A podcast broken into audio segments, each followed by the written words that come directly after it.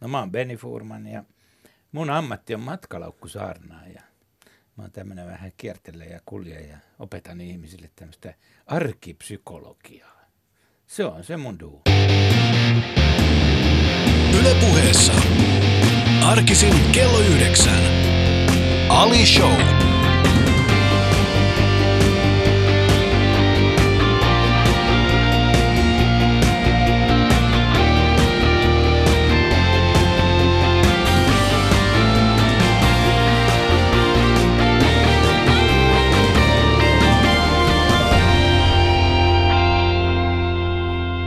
Eli vieraani siis Ben Fuhrman, sä oot matkalaukku saarnaa ja mä oon aikoinaan tehnyt Trainershausissa, ollut töissä siellä noin viitisen vuotta ja meillä oli tällainen, äm, tällainen termi mies- ja nuottiteline konsulteista. Eli äh, mainioita tyyppejä, mutta yksi kaveri, yksi nuottiteline, hän meni yrityksiin, saarnas. Mutta koet sä, että, että sä oot semmoinen niin enemmän äm, yritysten konsulttisaarnaaja vai enemmän niin kuin lää, lääketieteen saarnaaja? Kumpaa, kumpaa sä oot? Mä oon ollut vähän molempia. Mä, mulla, on, mulla on se, että mä tuossa opiskeluaikana jo niin kiinnostuin tästä psykiatriasta. Ja mä oon siis lääkärikoulutukseltani ja sitten mä oon erikoistunut psykiatria. Ja kun siinä psykiatria-alalle tulee, niin siinä niin tajuu, että hei, et ei täällä ole mitään yhtä psykiatria. Täällä on monta erilaista psykiatria. Täällä on erilaisia kuppikuntia ja koulukuntia ja oppisuuntauksia. Ja nämä on ihan järkeät, järkyttävässä riidoissa vielä keskenään, nämä mm. eri suunnat.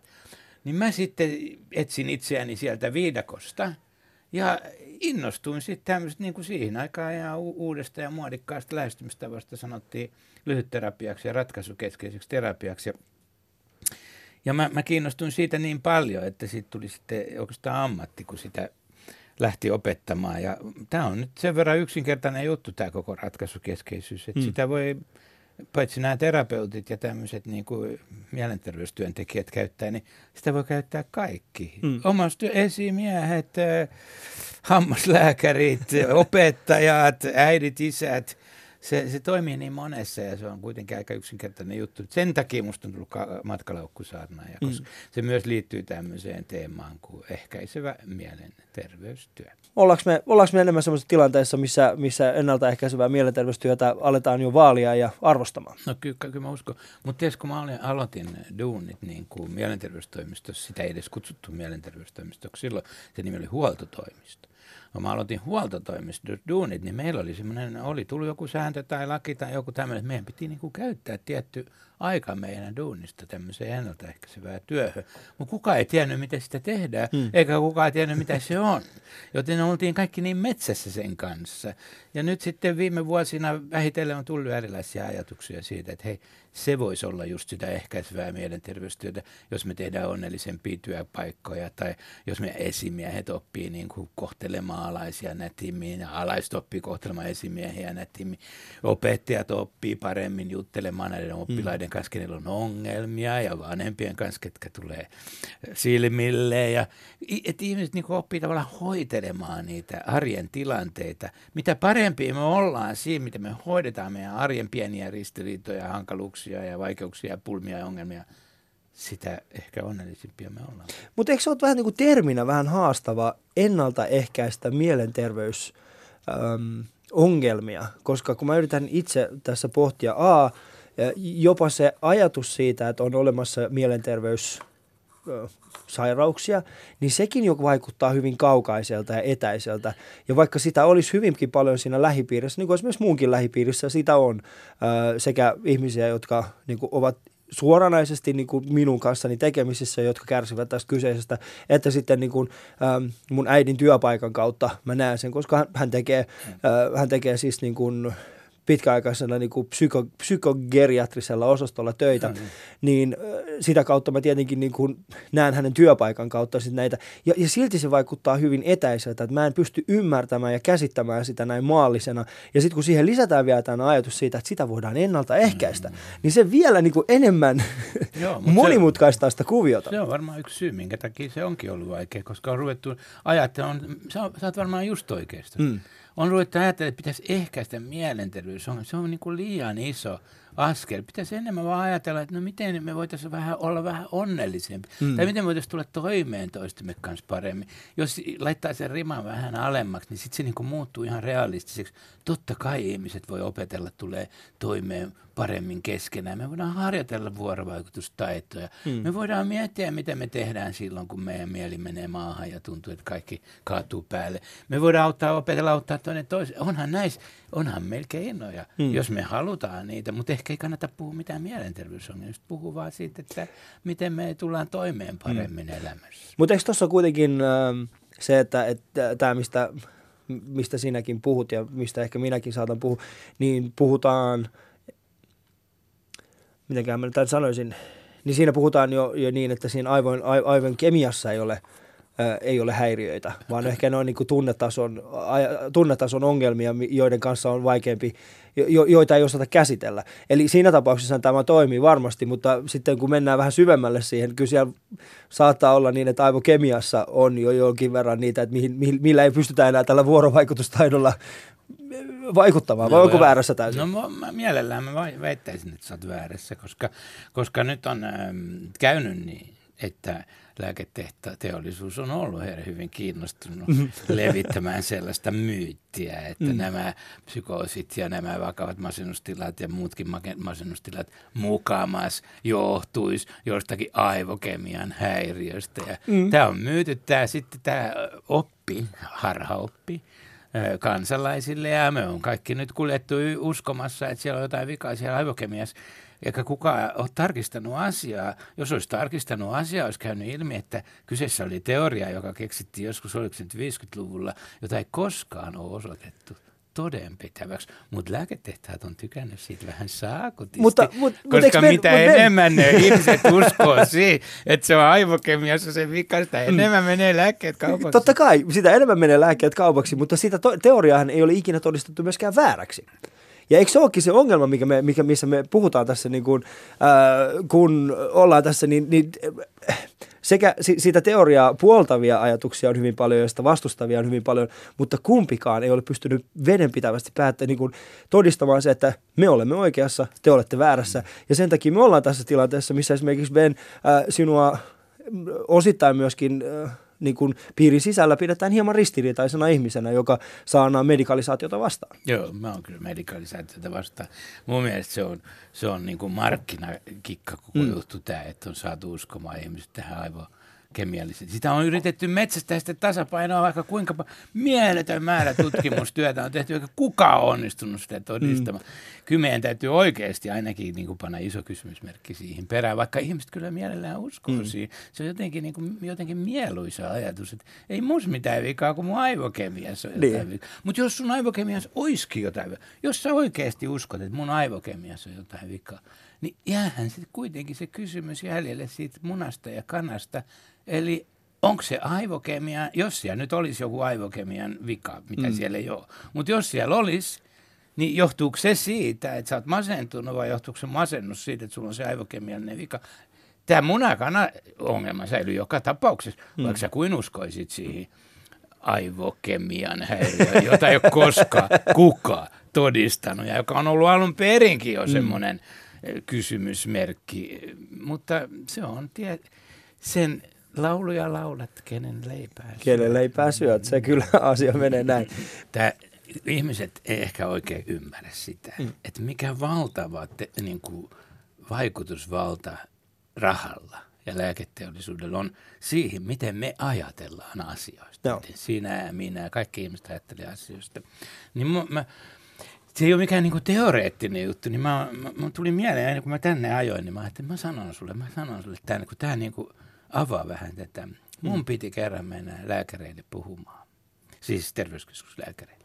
Kaikista psykelääkkeistä niin 80 prosenttia, niin ne on, ei ne on psykiatrian määräämiä, vaan ne on, ne on tavallisten yleislääkäreiden ja terveyskeskuslääkäreiden ja työterveyslääkäreiden määräämiä.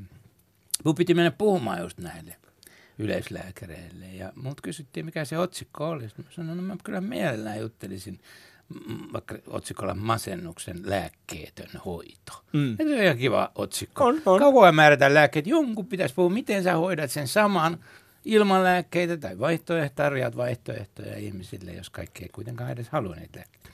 Niin tota, mulle tuli sitten tieto, että Beni voit vaihtaa tätä otsikkoa, kun tämän tilaisuuden sponsoroi lääketeollisuus. Mm. Niin lääketeollisuus ei halua, että siellä on sitten semmoinen otsikko, miten se on. Oh. Ja näin konkreettista se on, mm. että me ei niinku saada edes levitettyä tämmöistä toisenlaista ajattelutapaa, mm. kun ku, ku tämä lääketeollisuus on lonkeronsa vienyt niin voimakkaasti mm. lääkäreiden koulutukseen ja kongresseihin ja lää- lääkärilehtiin ja kaikkiin tämmöisiin no. medioihin. Mä oon tässä viimeisen ehkä viiden vuoden aikana olen törmännyt kyseiseen aiheeseen mun pikkuveleen kautta, joka opiskelee lääkäriksi ja huomannut siis sen, että, että miten paljon lääketeollisuus on jo heti ensimmäisestä päivästä läsnä näiden uusien lääkäreiden ähm, mielen muokkaamisessa. Näin, näin, sanotaan näin, en, mä en halua heti hyökätä heidän kipua ja sanoa, että se on mielen muokkaamista, koska itse en ole ollut paikalla, mutta ää, näin ulkopuolisena se vaikuttaa siltä, että siellä ostetaan jo ää, tulevia käytösmalleja.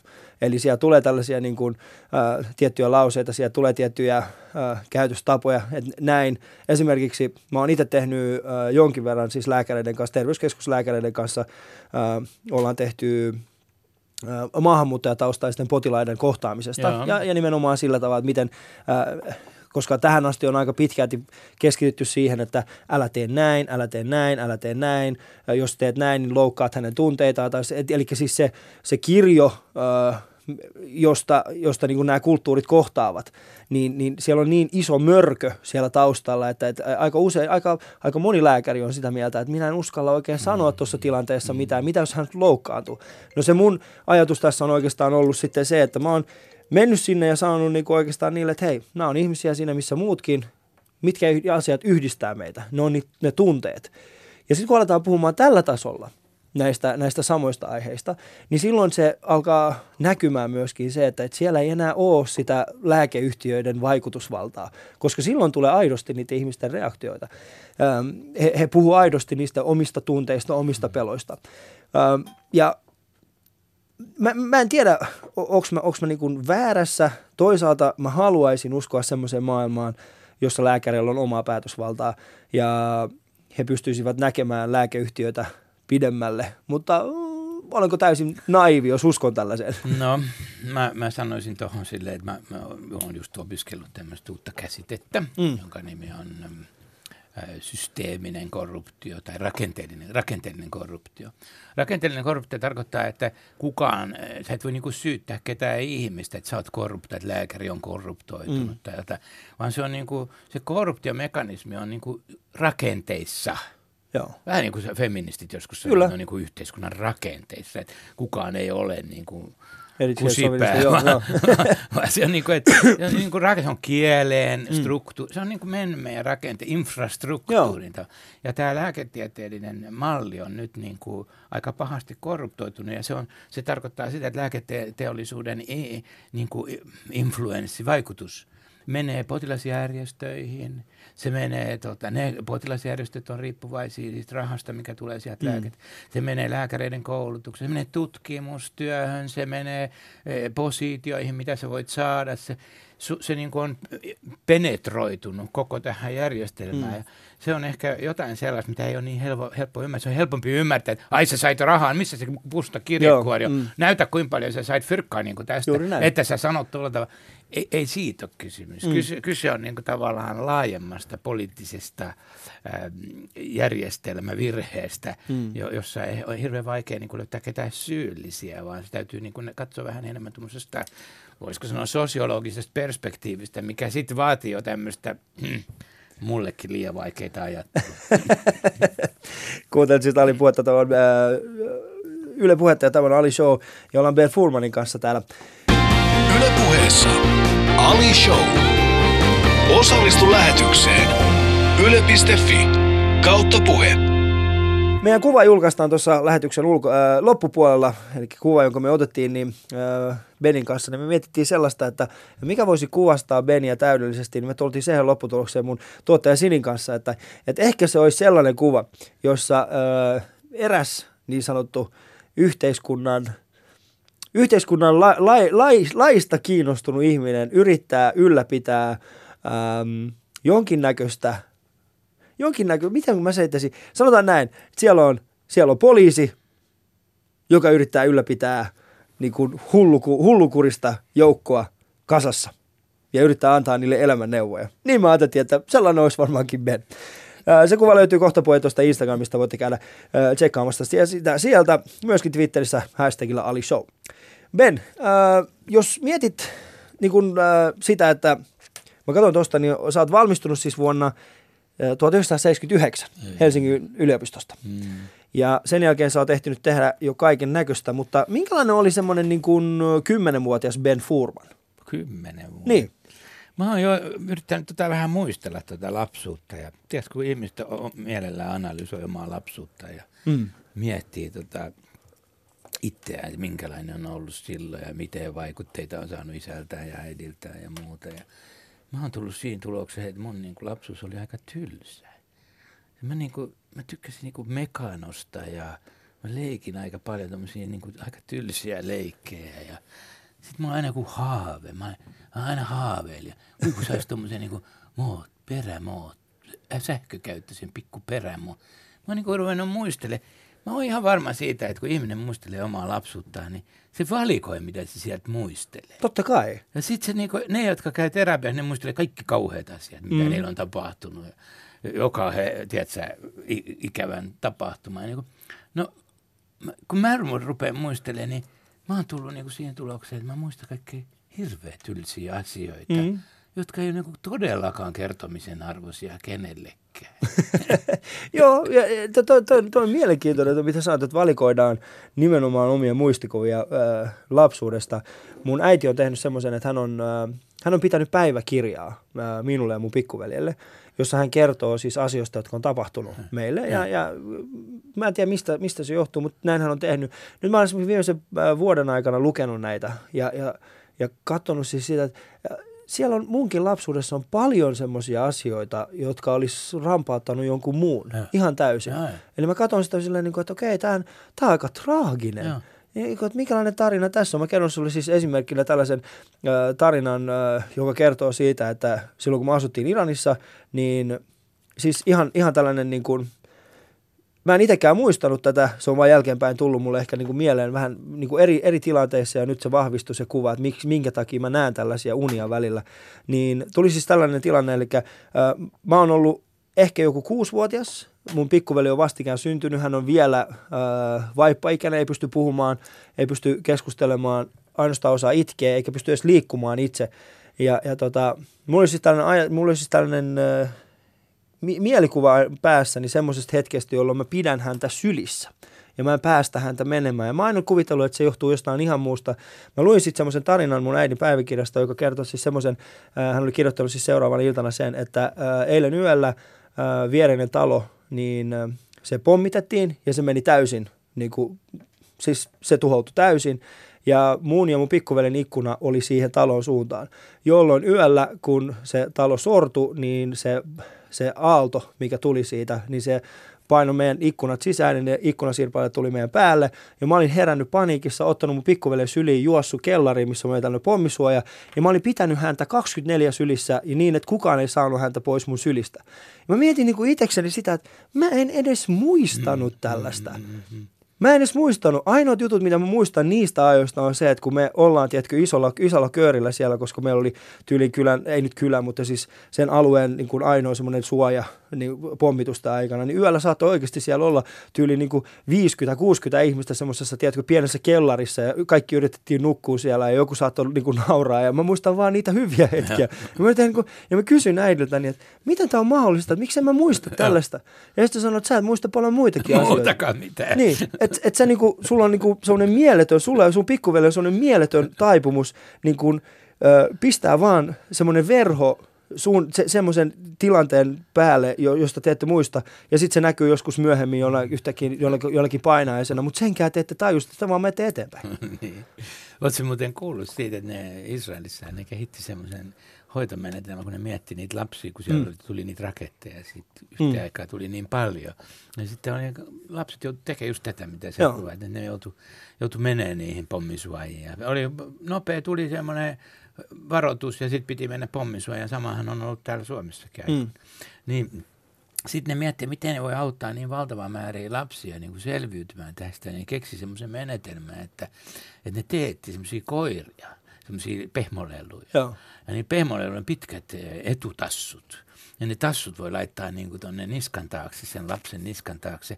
Ja se oli, psykologit oli tehnyt semmoisen havainnon, että jos, jos lapsella on joku pikkuveli tai pikkusisko tai jotain, ja se, se keskittyy niin kuin hoitamaan ja turvaamaan sitä pikkusiskoa, mm. niin se selviää paremmin siitä pommituksista ja näistä kauhuista – niin eh, sitten ne katsoivat, että no jos niillä ei ole mitään pikkusiskoa, niin annetaan niille. Mm. No se nyt ei ollut sitten pikkusisko, se oli tämä tämmöinen ähm, pehmo, pehmo-koira. Mm. Ja ne sai kaikki lapset semmoisen oman pehmolelun mm. ja, ja niille sanottiin, että tämä pehmolelu pelkää näitä pommeja – ja sä voit auttaa tätä pehmolelua. Kaikki lapset innostu kauheasti sitä pehmolelun hoitamisesta ja se on esimerkki tämmöisestä, kun mm. mä aina mielellään sanon, niin kuin mä sanon lyhytterapia, niin sitten mm, ihmiset ei varmaan ymmärrä, mitä se tarkoittaa. Joo.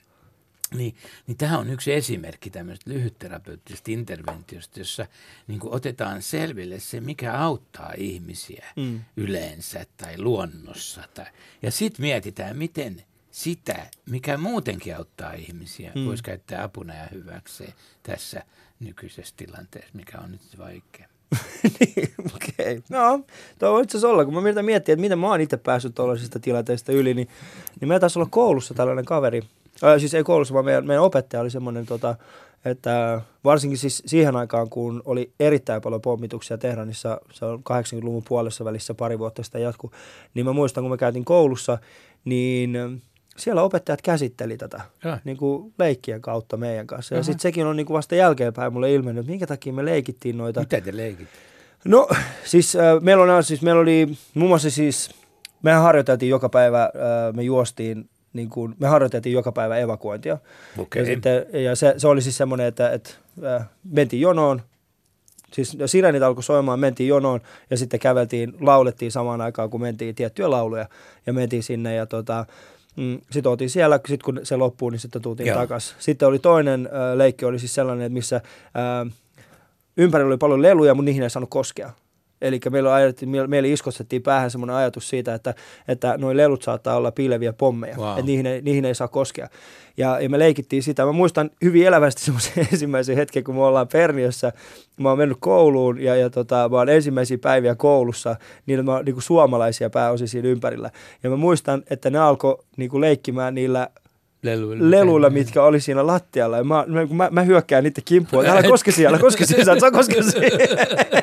Oot sä hullu, toi saattaa räjähtää.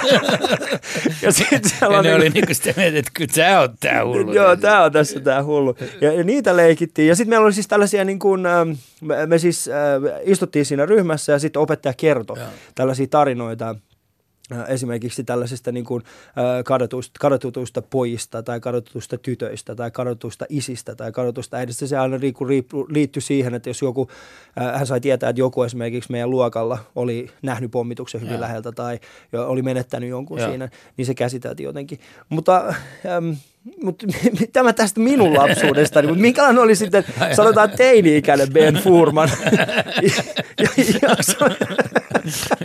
Tämä ei pitänyt olla semmoinen, että tervetuloa tänne ilmaiseksi terapiamaan Alia.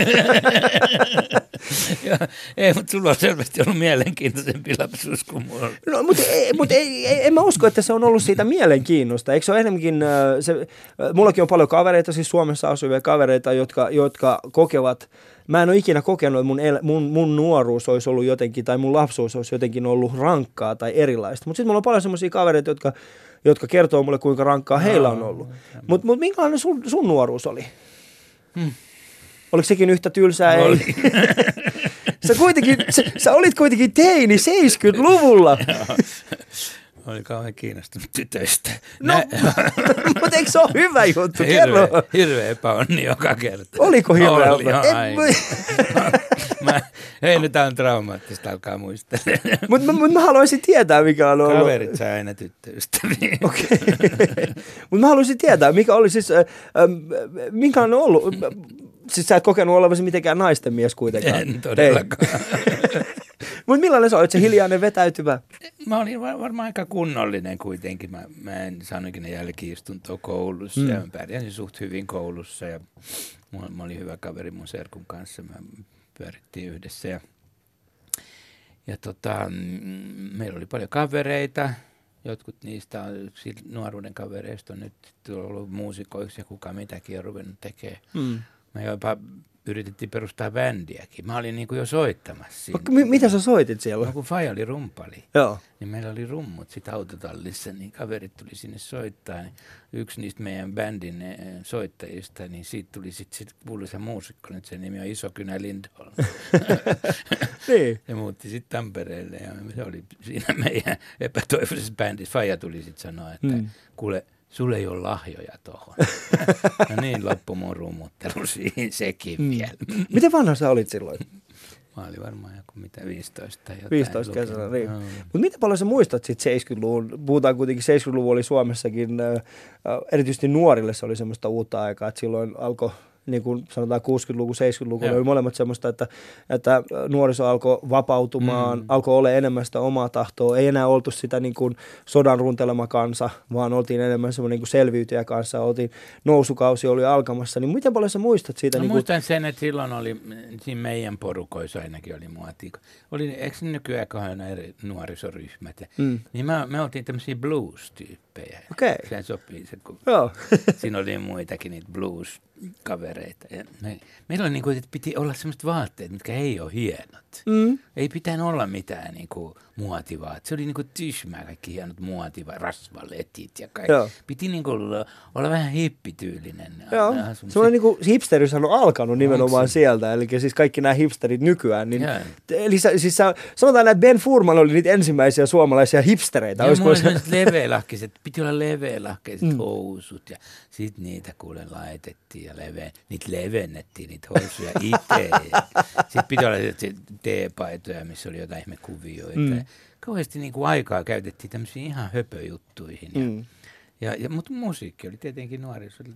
Kyllä Beatles-levyt tuli siihen aikaan. Ja mä, mä, mä tykkäsin siitä Frank Zappasta. Frank Zappa, aika hieno Frank kyllä. Zappa oli niin mm. kova juttu. Varmasti. Ai jumalauta, kun niitä kuunneltiin niitä mm. levyjä.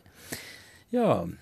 Mi, mi, mikä mä olin niin innostunut mm. valokuvauksesta. Mulla, mulla oli jotain harrastuksia sit siinä ja tietenkin nämä epäonniset, epäonniset tyttöjen iskemisjutut aina tulee ekana mieleen, mutta ne on niin tylsiä. mutta kerro, kerro joku tarve, mä haluan tietää, mä haluan tietää, mitä on tapahtunut, äh, mitä on tapahtunut Helsingin mm. yössä no, ylioppila...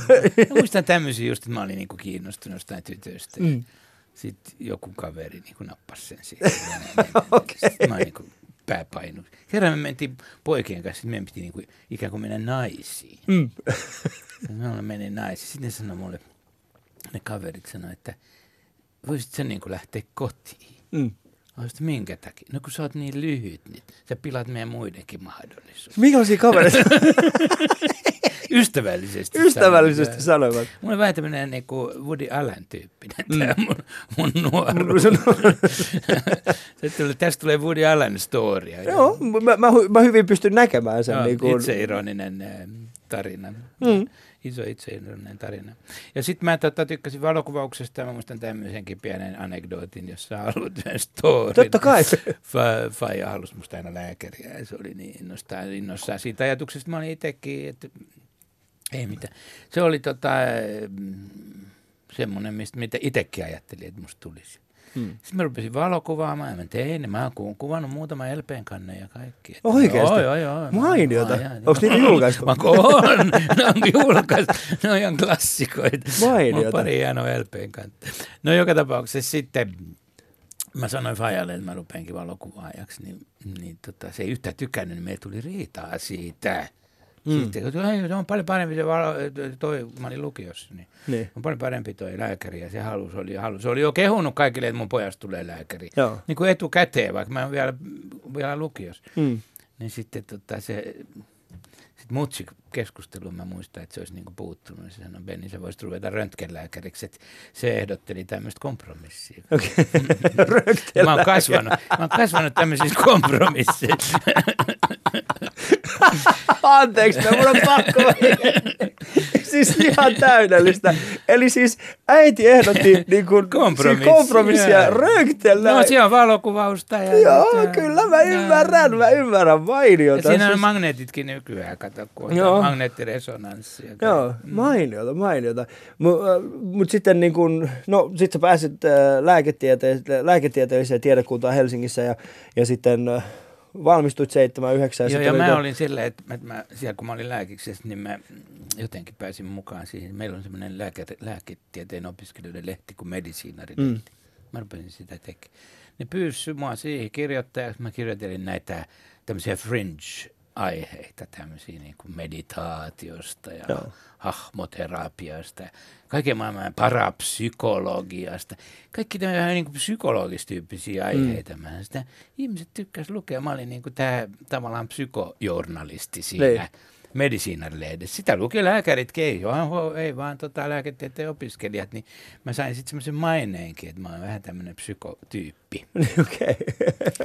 No sitten ne valitsi mut siihen jopa päätoimittajaksi, niin mä olin tämän medisiinalehden. Se oli niin kuin mun harrastus sen opiskeluajan koko ajan tämä tää tota kirjoittaminen ja sitten näin psykologisten juttujen niin tutkiminen ja mietti. Mä olin Jenkeissäkin vähän tutustumassa Mm. näin uudenlaisiin terapioihin, tiedätkö, missä maataan toisten päällä ja kirkutaan ja huudetaan ja koetaan, okay. energiat lentää ja Kuulostaa hyvin New Age. se oli just se, se oli Joo. semmoinen oikein New Age-kehto se paikka, Mm. missä mä. Sen nimi on Esalen instituutti. Se on vieläkin olemassa. Se on semmoinen New Age-terapioiden niin kuin kehto.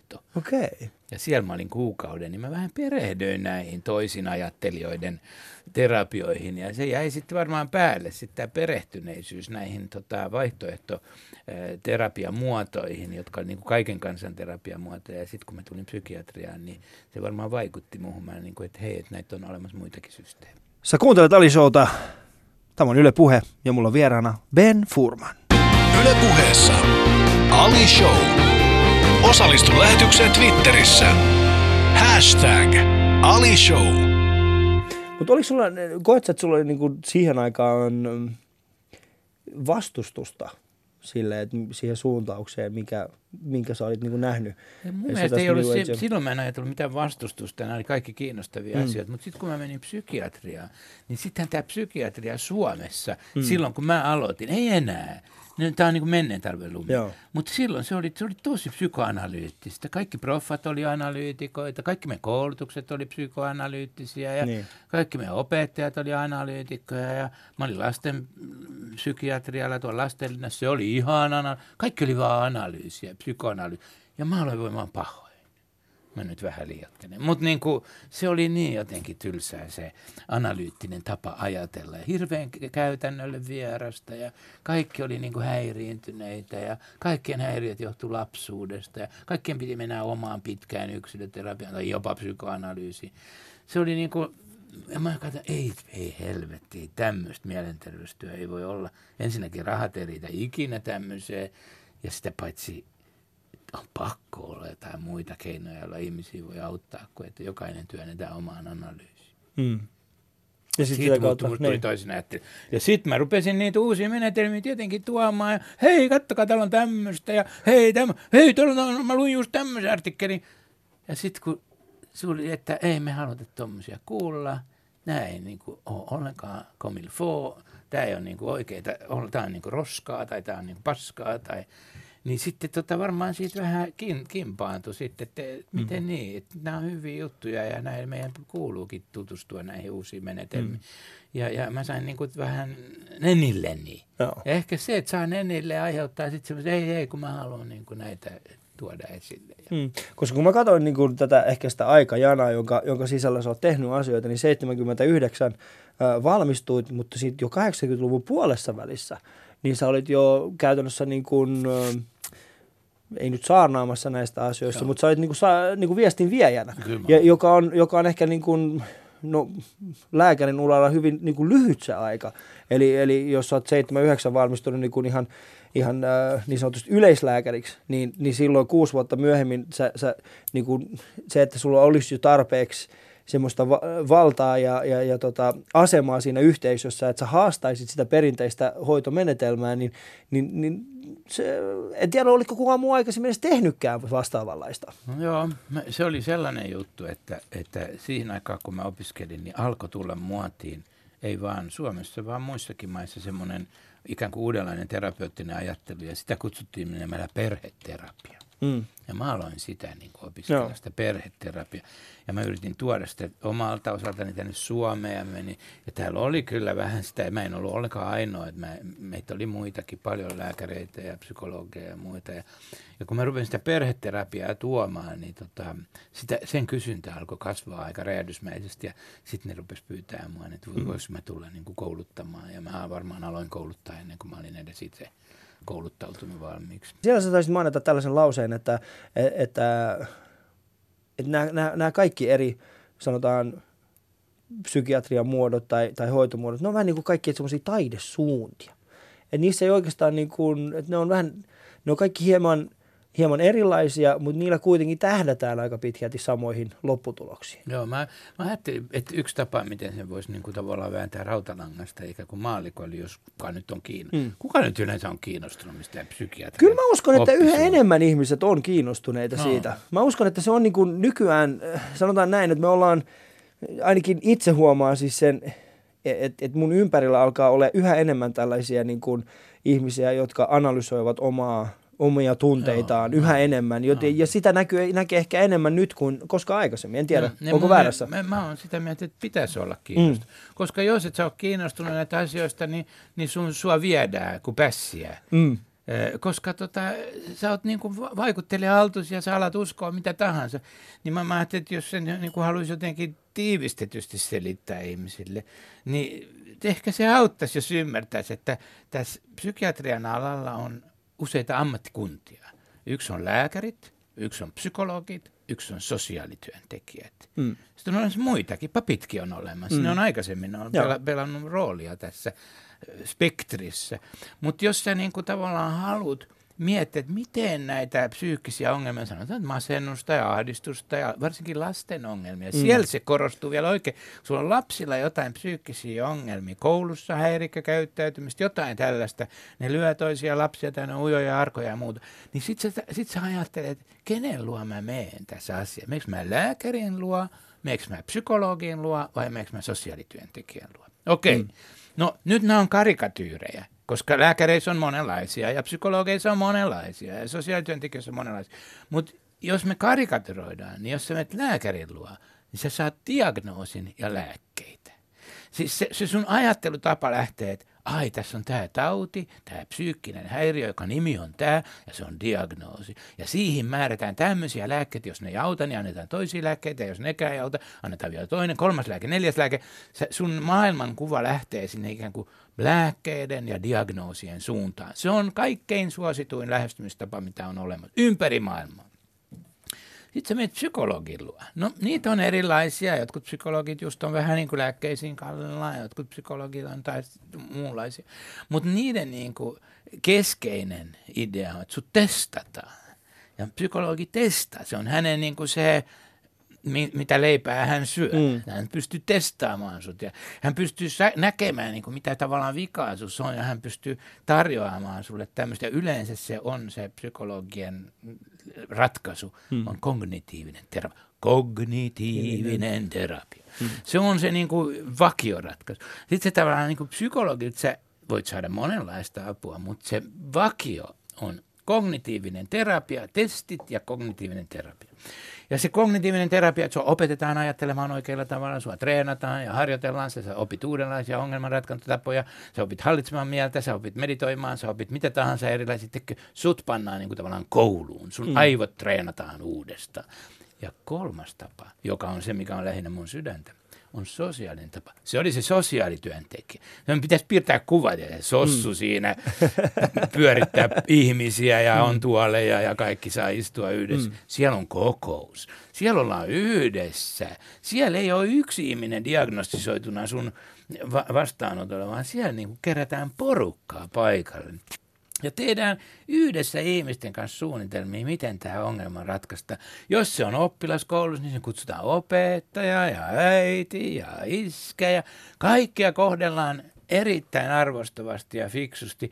Ja aina se kokous, kun on pidetty, niin siinä pitää jäädä sellainen tunne, että me yhdessä mm. nyt keksittiin tähän hyviä ratkaisuja. Niitä me nyt kokeillaan ja sitten tavataan uudestaan ja katsotaan, että mm. kaikki menee hyvin. Otetaan kaverit mukaan auttamiseen. Jos teini-ikäisillä on ongelmia, niin aina eka kysymys, kuka on sun hyvä kaveri, mm. kuka tulisi mukaan sun kanssa kolme erilaista pääkoulukuntaa, niin sitten ihminen voisi yrittää nähdä, että menetkö sossulle, siis lainausmerkeissä sossulle, koska se lääkärikin voi olla hmm, sosiaalipsykiatrisesti orientoitu. Menetkö psykologille vai menetkö lääkärille? Hmm. Lääkäriltä tulee lääkkeet, psykologilta tulee testit ja terapia ja sossulta tulee kokous, missä sinä saat päättää, ketkä ihmiset sinua tulee auttamaan, hmm. että sä selviit tästä sun hankaluudesta. Nämä on ne kolme peruskoulukuntaa, minkä mm. ehkä kautta voisi ruveta ymmärtää. Sitten sä voit ymmärtää, että kuka on sen yksikön johtaja. Jos se on lääkäri, niin kuin nykyään se on aina lääkäri. Siis Suomessa, ei, muissa, ei välttämättä mm. muissa. Jos sen hoitoyksikön johtaja on lääkäri, niin se vaan aina kallistuu sinne. Se vaan kallistuu. Joo, se on korruptio. Se on, niinku, se on rakenteellista. Se lääkäri ei ole korruptoitunut, vaan se on rakenteellista korruptio. Joo, se on se, se, on se hierarkian, hierarkian aiheuttama. Sä kuuntelet Ali Showta, tämä on Yle Puhe ja me ollaan tässä vietetty aikaa nyt Ben Furmanin kanssa. Sä voit käydä katsomassa meidän kuvaa tuosta Yle Puheen Instasta. Me otettiin, yritettiin miettiä, mikä voisi olla semmoinen hyvä kuva, mikä voisi ottaa Benin kanssa ja tultiin siihen lopputulokseen, että Ben – Mulla on ollut yksi tilanne, jossa sä yrität hoitaa, ja, ja ehkä Arska osaa sen kaikista parhaiten. Käykö katsomassa, se on Kindergarten Cup. Yle puheessa Ali Show. Katso kuvat instassa. At Yle Puhe. Mä ymmärrän tämän, tämän, sanotaan näin, että meidän entinen pää, siis kolmikantamalli, tai ei, tämä ei mm, kolmikantamalli, mm, mutta siis, mm, että siellä on tämmöinen kolme eri koulukuntaa, mm, mutta onko se nykyisen, kärjestäjä totta kai, äh, mutta onko se niin kuin edes ylipäätään äh, Suomen terveydenhoitolaitoksen ja, ja näiden kaikkien prosessissa, äh, onko siis ylipäätään Suomessa edes mahdollista, että me pystyttäisiin järjestämään näin laaja, niin, niin, niin tota, näin laaja avoin tapa hoitaa mielenterveys? Se on, toi on niin hyvä kysymys, koska sitten kun, sit kun tota, katsotaan, mitä maailmalla tapahtuu ja mitä mm. Suomessa, ei tarvitse mennä edes rapakontaan. Me voidaan pysyä tässä meidän Suomen maassa. Mm. Kierrellään vähän paikkoja, mennään katsoa, miten tuolla hoidetaan. Mm. Mennään katsoa, miten tuolla hoidetaan. Miten se voi olla mahdollista? Noille ei ole jonoja ollenkaan. Täällä on hirveän pitkät jonot. Mikä se heidän ratkaisu on ollut? Jos muutetaan niitä toimintatapoja, mm. otetaan tämä nyt tänä päivänä on, itketään sitä, että on liian isot lapsiryhmät. Eikö niin? Mm. On, niin, niin joo, 25 ja voi olla 30 klassia. Joo. No ei tästä kuin muutama viikko sitten, kun mä tulin Kiinasta. Niiden luokkakoko on 50-60 oppilasta samalla mm. luokalla. Eikä ne itke, että niillä on liian isot luokat. Okei, ne on tyytyväisiä siitä, että heillä on luokka. Ne on tyytyväisiä siitä, että ne on luokka. Ja ne keksii tapoja, millä mm. ne ratkaisee sen, miten me pärjätään nyt, kun meitä on 50. Okei, me ei edes olla välttämättä tyytyväisiä niihin tapoihin, mitä ne keksii, mutta me voitaisiin keksiä omia tapoja. Mm. Me, me, me, Tämä on kyllä yksi ihmisen pahin selmasynti. Ratkaisuja on, mutta niitä ei käytetä. Mm. Me, mä luen koko ajan, mä seuraan kauheasti meidän alan kirjallisuutta ja mä seuraan, mitä eri puolilla maailmaa tehdään. Ja mä tiedän, että koko ajan on kehitetty ihan loistavia systeemejä, millä on saatu jonot purettua, on saatu ihmiset, niin kuin, ihmisille apua, mm. on pantu, saatu ihmiset auttaa toinen toisiaan. Mikä voisi olla semmoinen konkreettinen esimerkki, niin kuin, millä sä voisit, niin kuin, mikä voisi olla sitä, että okei, tämä toimii näin. Onko sulla jotain sellaista niin kuin konkreettista esimerkkiä no, antaa tuosta? No, no, nyt mun on pakko, kun sä menet tuommoisia kysymään, niin mä, mä voin kertoa, että mä, mulla on mä teen aika ahkerasti töitä. Mm. Ja mun, mun on työn alla semmoinen niin kuin apps, appsi. Appsi, okei. Okay. mä teen appsia. Ja se varmaan valmistuukin aika pian. Mm. Ja se on sellainen appsi, että se, se on niin kuin tarkoitettu laps, lasten ongelmiin. Kun mulla on semmoinen niin kuin vakaumus, että me hoidetaan ihan liian monimutkaisella tavalla lasten ongelmia. Ja lapsilla on kaikenlaisia ongelmia ja sitten me tehdään niistä sairauksia ja sitten me tota, aletaan hoitaa niitä niin monimutkaisilla tavoilla, että ensinnäkin se kestää se hoito ihan mm. älyttömän pitkään. Sitten se vaatii niin paljon resursseja, että kenelläkään ei ole semmoisia resursseja. Niin mun ajatus on, että pitäisi hoitaa lasten ongelmia paljon yksinkertaisemmin keinoin. Mm. Niin yksinkertaisin keinoin, että kaikki voisi käyttää niitä keinoja, että ei tarvittaisi ollenkaan välttämättä lääkäreitä ja terapeutteja ja korkeasti koulutettuja ihmisiä. Niin tämä appsi on sellainen, että sä saat sinne syöttää minkä tahansa ongelman, mikä sua vaivaa niin se kertoo, miten se ongelma hoidetaan yksinkertaisesti. Älä ymmärrä Ben väärin tätä kysymystä. Älä ymmärrä. Mä, mä ymmärrän, että siinä mitä luultavammin on hyvin monimutkainen matriisi siinä taustalla. Siinä on tehnyt valtavasti ihmiset töissä, mutta mua pikkasen kyllä pelottaa, pelottaa se niin kuin applikaation äh, käyttäminen – omassa kohdalla ja sitten myöskin tietenkin erityisesti semmoisten ihmisten kohdalla, jotka jo nyt ovat sitä mieltä, että heillä on valtavasti ongelmia ja sitten tämä kyseinen appsi vielä vahvistaa sen, että heillä on näitä ongelmia. Mutta se perustuu sellaiseen yksinkertaiselle ajatukselle. Tämä on semmoinen mun lempiajatus, mitä mä oon opettanut vähän, ei vaan Suomessa, vaan muuallakin. Hmm. Että kun ihmisellä on joku ongelma, niin kannattaisi miettiä se, niin kuin mä sanon, että mieti se toisin. Hmm. Ja se, miten mä sanon, että pitäisi miettiä toisin, no, no että et mietitään, että mitä taitoa sun pitää treenata, ettei sulla olisi tätä ongelmaa. Mä hmm. toistan tämä, kun tämä on niin kuin liian yksinkertainen juttu ollakseen totta. Mä sanon, mä sanon mulla on tämmöinen tämmöinen ongelma. Niin sitten vasta kysymys, no mitä sun pitää sitten treenata? Mitä taitoa sun pitää harjoitella? Mitä sosiaalista taitoa tai psyykkistä taitoa tai muuta taitoa sun pitää niin kuin treenata, jotta sulle ei olisi tätä ongelmaa. Jos sä saat identifioitua sen taidon, jos sä tiedät, että tämä on se taito, mitä mun pitää harjoitella. Ja sä saat vielä kavereita, jotka auttaa sua treenaamaan sitä taitoa. Hmm. Niin sulla on hyvät mahdollisuudet päästä siitä ongelmasta ilman mitään lääkkeitä ja ilman mitään terapiaa. Me tullaan leikkaamaan tämä osa tästä pois, koska mä en halua, että lääkeyhtiöt tulevat ja seuraava päivällä Ben Furman ei ole enää keskuudessa. Sä et voi mennä lääkeyhtiötä vastaan. Mutta mä ymmärrän toi ja sitten palatakseni siihen aikaisempaan. Mä itsekin huomaan sen, että millä tavalla ehkä lääkeyhtiö on tai, tai, tai millä tavalla minä itsekin olen uskonut, uskonut siihen niin kuin perinteiseen tapaan hoitaa näitä asioita, koska kun sanot, että tämä on valtavan yksinkertainen, mun ainoa vastareaktio on se, että se ei voi olla yksinkertainen, se on pakko olla monimutkainen. Ja, ja, ja. Mutta tässä tapauksessa minä olen valmis, valmis vähän hellittämään ja, ja uskomaan mieluummin sinua kuin itseäni. Ja yleensä ihmiset ei uskokaan silleen, kun jos tuommoisia väitteitä esittää, ne ei usko ennen kuin ne itse kokeilee. Että mm. Se, miten me tehdään kun meillä pidetään kursseja ja koulutuksia, niin me käydään läpi tämmöinen niin kuin schema, niin kuin sä sanoit, tämmöinen rakenne, että, että otetaan joku vaikka lapsen ongelma, oman lapsen ongelma, sitten mietitään, no okei, tämmöinen, tämmöinen ongelma. No nyt sitten ei, ei käytetä aikaa siihen, että kysytään, no mistä se johtuu. Se on, hmm. Normaalisti ihmiset aina miettii, mistä se johtuu. No nyt sanotaan, no johtuu nyt mistä johtuu. Sitä ei kuitenkaan voi oikein koskaan tietää varmuudella, mistä nämä ihmisten aivotukset johtuu niin mietitään sitä, että mikä taito pitäisi opetella. Ja miten sä saisit myytyä sen idean sille lapselle, että sen lapsen mm. pitäisi tämmöinen taito opetella. Mietitään, sitten sä menet kotiin ja sitten sä menet sille lapselle, kuule, mä oon ajatellut, että sä voisit opetella tämmöisen taidon. Mm. Sä sanot sille lapselle, sanotaan vaikka jos se mottaa muita lapsia, niin sit sä et mene sanoa sille, sinun pitää lopettaa tuo muiden lasten mottaaminen. Sä et myöskään anna sille lääkettä, ettei se mottaisi muita lapsia, etkä sä paa sitä terapiaan sen takia, että se mottaa muita lapsia, vaan sä juttelet sen lapsen kanssa siitä, mitä taitoa sen pitää ruveta treenaamaan, ettei se tulisi motanneeksi muita mm. lapsia. Ja sitten sen lapsen kanssa, usein voi kysyä suoraan lapseltakin, sanoa lapselle, että mitä sun pitäisi opetella tai mitä sun pitäisi osata tai mitä sun pitäisi harjoitella, että, että sitä ei tulisi enää sitä, niin kuin, että tulee niitä riitoja niiden muiden lasten kanssa. Ja usein lapset tietää itsekin, mitä niiden pitää treenata. Se voi olla jotain ihan yksinkertaista. Mun pitää oppia laskea kolmeen, tai mun pitää lähteä pois niistä tilanteista. Tai mun pitää opetella, tota, että mä sanon, jos mua suututtaa. Tai mm. mun pitää opetella ajattelemaan, että puhuvat mitä puhuvat, niin en mä välitä.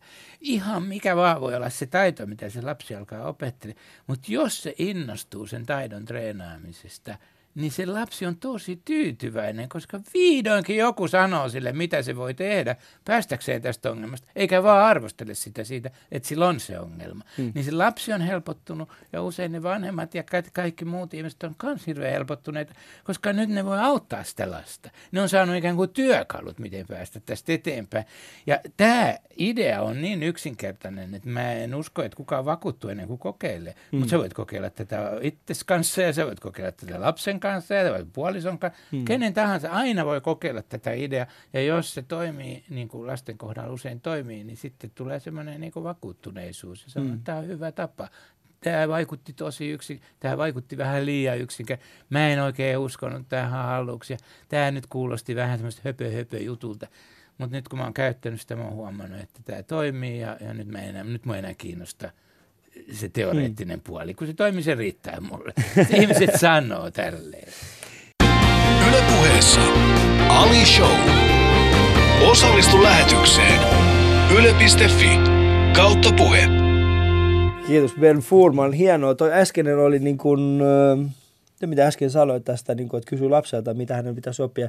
Se on mä jään hetkeksi miettimään sitä omalta kohdaltani, että mitä mä voisin käyttää sitä. Ja mä heti hiffasin semmoisen jutun, että viimeisen ehkä puolen vuoden aikana mulla on ollut mun tyttären kanssa semmoinen juttu, että aina kun hän innostuu liikaa, niin puree. Ja. Hän puree. Hän ja. ei pysty purkaamaan sitä millään muulla tavalla. Mä yrittänyt miettiä, miten voitaisiin, jospa mä kysyisin häneltä, että, että niin kuin nimenomaan, miksi sä puret ja mitä sun pitäisi opetella. Se voisi jättää niin. sen kysymyksen kysymyksen. Sen, sen voisi jättää kysymyksen. Niin, älä kysy siltä niin. miksi, koska jo hirveän usein vanhemmat kysyy lapsit, miksi sä teet näin. Niin. Mutta mä luulen, että se on karhunpalvelus. Ymmärrät se karhunpalvelus? Joo, kyllä. Kun sä paat lapsen miettiä, miksi hän tekee jotain, niin sitten hän rupeaa miettimään, miksi hän tekee jotain. Niin. Mutta mitä enemmän hän sitä miettii, sitä enemmän hän puree. Kyllä, totta. Koska hän etsii jotain selitystä omassa mielessä ja lapsen mieli ei keksi kaikkia psykoanalyyttisiä teorioita, mm. niin se joutuu keksiä jonkun muun te- selityksen. Sitten se sanoo vaikka, no sen takia joku muu on purun mua tai jotain. Mm. Mistä se, se niin kuin nappaa ilmasta tyhjästä mm. se lapsi ei tiedä, miksi se puree. Ei tietenkään. Ja se, kun siltä Totta kysytään, kai. miksi sä puret, kun mm. sä et tiedä, miksi sä puret. En. tai toivottavasti mä tiedän tässä vaiheessa, että et ole sellaisia tilanteita, että mä puren.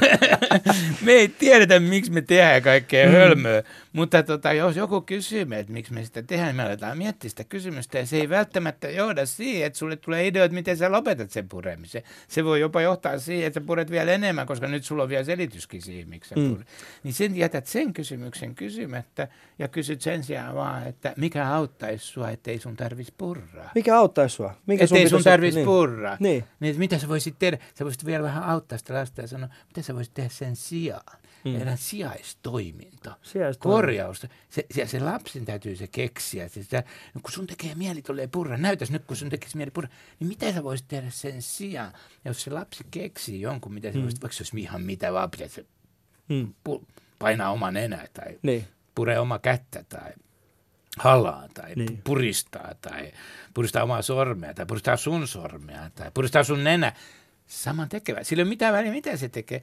Mutta se olisi kauhean kiva, jos se lapsi sen keksi sitten. Mm. Ja sitten kun se keksii jotain, niin sit sun pitää sanoa, loistava idea, ihana idea, nyt ruvetaan treenaamaan. Ja sitten treenataan sitä nenän puristamista niin saakutisti ja tehdään sata kertaa, mm. että ikään kuin sinne aivoihin saadaan ne uudet radat. Mm. Että nyt kun sille tulee se olo, siis se tekeminen purra, Joo. ei hän tiedä mistä se olo, se on semmoinen vaan olo. No, sitten kun se tulee se olo, niin hän tekee äkkiä sen hmm. vaihtoehtoisen liikkeen. Ja kun hän tekee sen, niin hänen isänsä hymyilee tyytyväisenä ja pussaa häntä poskelle ja sanoo, oi kun sä oot ihana, kun sä osaat. Ja sitten sitä alkaa, se hänen alkaa tehdä mieli tehdä sitä toista. Hmm. Ja ties mikä tässä on se etu, että vaikka ei yhtään tekisi mieli purra ketään just sillä hetkellä, sä voit kuitenkin harjoitella sitä. Mm. Sä voit tehdä sitä isän kanssa ihan leikkinä. Ja tästä tullaan takaisin siihen, mistä sä aloitit tämän ohjelman. Sä sanoit, että kun teillä oli se sotatilanne mm. Iranissa, Ira, Iranissa, Iranissa joo. Teheranissa, niin, niin, niin tota, sitten ne oli niin fiksuja ne teidän opet siellä koulussa – että mistä nekin oli sitten niin erokkaita, että, että ne keksi kuitenkin, että, että meidän täytyy auttaa näitä lapsia, mm. niiden täytyy oppia tiettyjä asioita, niiden pitää opetella niin kuin selviytymään näistä tilanteista ja niiden pitää osata myös olla fiksuja, ettei ne me ottaa niitä leluja, missä mm. olla pommeja. Niin niiden, niiden opettajien ajattelutapa noudatti samaa peruskaavaa kuin mitä sä oot antanut mulle nyt tilaisuuden tässä selittää. Me ollaan siis Ben Furmanin kanssa täällä Yle puheella ja, ja tota, Ali Showta kuuntelet mainiota päivää vaan sinne. Ää, meidän kuva on tällä hetkellä lanserattu tuonne Facebookiin sekä Twitteriin että Instagramiin. Voit käydä katsomassa. Eli se on, ää, jos muistatte elokuvasta Kindergarten Cop, eli Arnold Schwarzenegger, niin hänellä on ukulele kädessä ja hän yrittää paimentaa nuor pientä lasten joukkoa. Ja me koettiin, että Ben Furman taitaa olla juuri tällainen ihminen. Että hänellä on, hänellä on ilosanoma, mutta siellä on vaan aika paljon semmoisia niin ympärillään, paljon semmoisia lapsia, jotka eivät vaan tiedä, mitä ne on tekemässä. Mutta Ben, jokaisen, jokaisen Alison vieraan kanssa mä oon käynyt se muutamia asioita mm. läpi. Yksi niistä on ollut se, että mitä 18-vuotias Ben Furman sanoisi sinulle nyt? Mm-hmm. Mitä hän sanoisi nykyiselle Ben Furmanille? Mm-hmm. No niin, nyt joutuu maistaa omaa lääkettä. Mm. No just tämmöisiä kysymyksiä. Kysytä ratkaisukeskeisesti. Vaikka me kysytään usein päinvastoin, me laitetaan se niin päin, että kun sä kerrot jostakin vaikeasta elämäntilanteesta, mm. niin sitten sanoo, no minkä neuvon sä antaisit sille mm. kahdeksan, kun sä oot nyt näin viisas ja vanna mm. ja kokenut, jos sä olisit voinut puhua itselle silloin, Joo. kun se oli niin vaikeaa se sun elämä, niin minkä neuvon sä olisit antanut. Ja vaikka se on ihan puhdasta mielikuvitusta, mm. niin se ikään kuin auttaa taannehtivasti. Mitä sanoisit hänelle Mut naisista? He... Mitä sanoisit? ne ovat kuin, mä sanoisin, ne ovat kuin raitiovaunuja, kun yksi lähtee, niin seuraava tulee. no semmoinen viisaus on olevan. Mun isä ei joskus yrittänyt mua lohduttaa. mainiota, mainiota. Eli se olisi, se olisi ehkä se. Mutta sä kysyt, mitä, mitä mm. 18-vuotias sanoisi mulle. Niin, mitä se 18? Olisiko hän ylpeä sinusta? Varmaan olisi. Mm ei olisi sustakaan uskonut. että noin pitkälle pääse. niin, noin paljon mm. alkoholia mm. ja noin paljon muita paheita. Niin. Mm. Mutta olisiko, olisiko se pettynyt siihen, olisiko hän pettynyt siihen, että, että sinulla ei ole enää sitä valokuvausta, vai olisiko hän iloinen siitä suunnasta, minkä otit? Kyllä, en mä, en mä usko, että mitään sellaista. Musta tuntuu, että, että jotenkin ihminen, ainakin mä olen ollut vähän uskollinen joillekin arvoille – että sitä on niin kuin jatkanut vähän. Että mun tietyt arvot on ollut ehkä just sen, olisiko se hippikausi ja muuta. Että siinä oli semmoista kyseenala- aika paljon kyseenalaistettiin niin kuin tämmöistä mm, meidän mielestä siihen aikaan niin kuin turhia arvoja, tiedätkö, rahaa mm. ja, ja, ja mm, ulkonäköä ja mm, mitä kaikkea me kysyä, ja tämmöistä niin oravan pyörämeininkiä ja mm siinä oli paljon semmoista, mitä kyseenalaistettiin, se, miten sanottiin, cop out, että et, et, älä lähde mukaan siihen oravan mm. pyörään. No mä oon tavallaan kyllä lähtenyt eräänlaisen oravan pyörän mukana, akateemiset opinnot ja lääkäriksi ja muuta, mutta, mutta musta tuntuu, että jossain määrin mä oon ollut kyllä aika uskollinen joillekin niistä. Tärkeillä arvoilla. Niin, niille arvoille. Kyseenalaistetaan, mm. kyseenalaistetaan, ja mä oon, mä oon itse asiassa, kun mä oon juutalainen kasvatus, niin mulla oli vähän sellainen, että mä kyseenalaistin myös niitä uskonnollisia oppeja, joita me mm. koulussa jouduttiin kuitenkin opiskelemaan. Mm. Ja sitten viimeinen kysymys, top kolme lista. Ben Furman, top kolme parasta tuoksua maailmassa, koska tuoksu on muistia. Mitkä kauan, ne voisi olla? Kauan vaikeita kysymyksiä. Mm. No, pitäisikö se ensimmäinen sitten ihan panna niin kuin sensuuri, että se on niin kuin sensuroitu. se, sen, sen saa arvata sitten ja toka, olisikohan sekin sensuroitu? Joo, no. ja saako arvata kolmas on sensuroitu myös? no, se voisi olla joku vauvan vaippa. Tai vauvan vaippa, se on hyvä. Mut kiitoksia, vauvan iho. Vauvan iho. Kiitoksia erittäin paljon Ben siitä, että pääsit minun vierakseni. Tämä oli kunnia. Tämä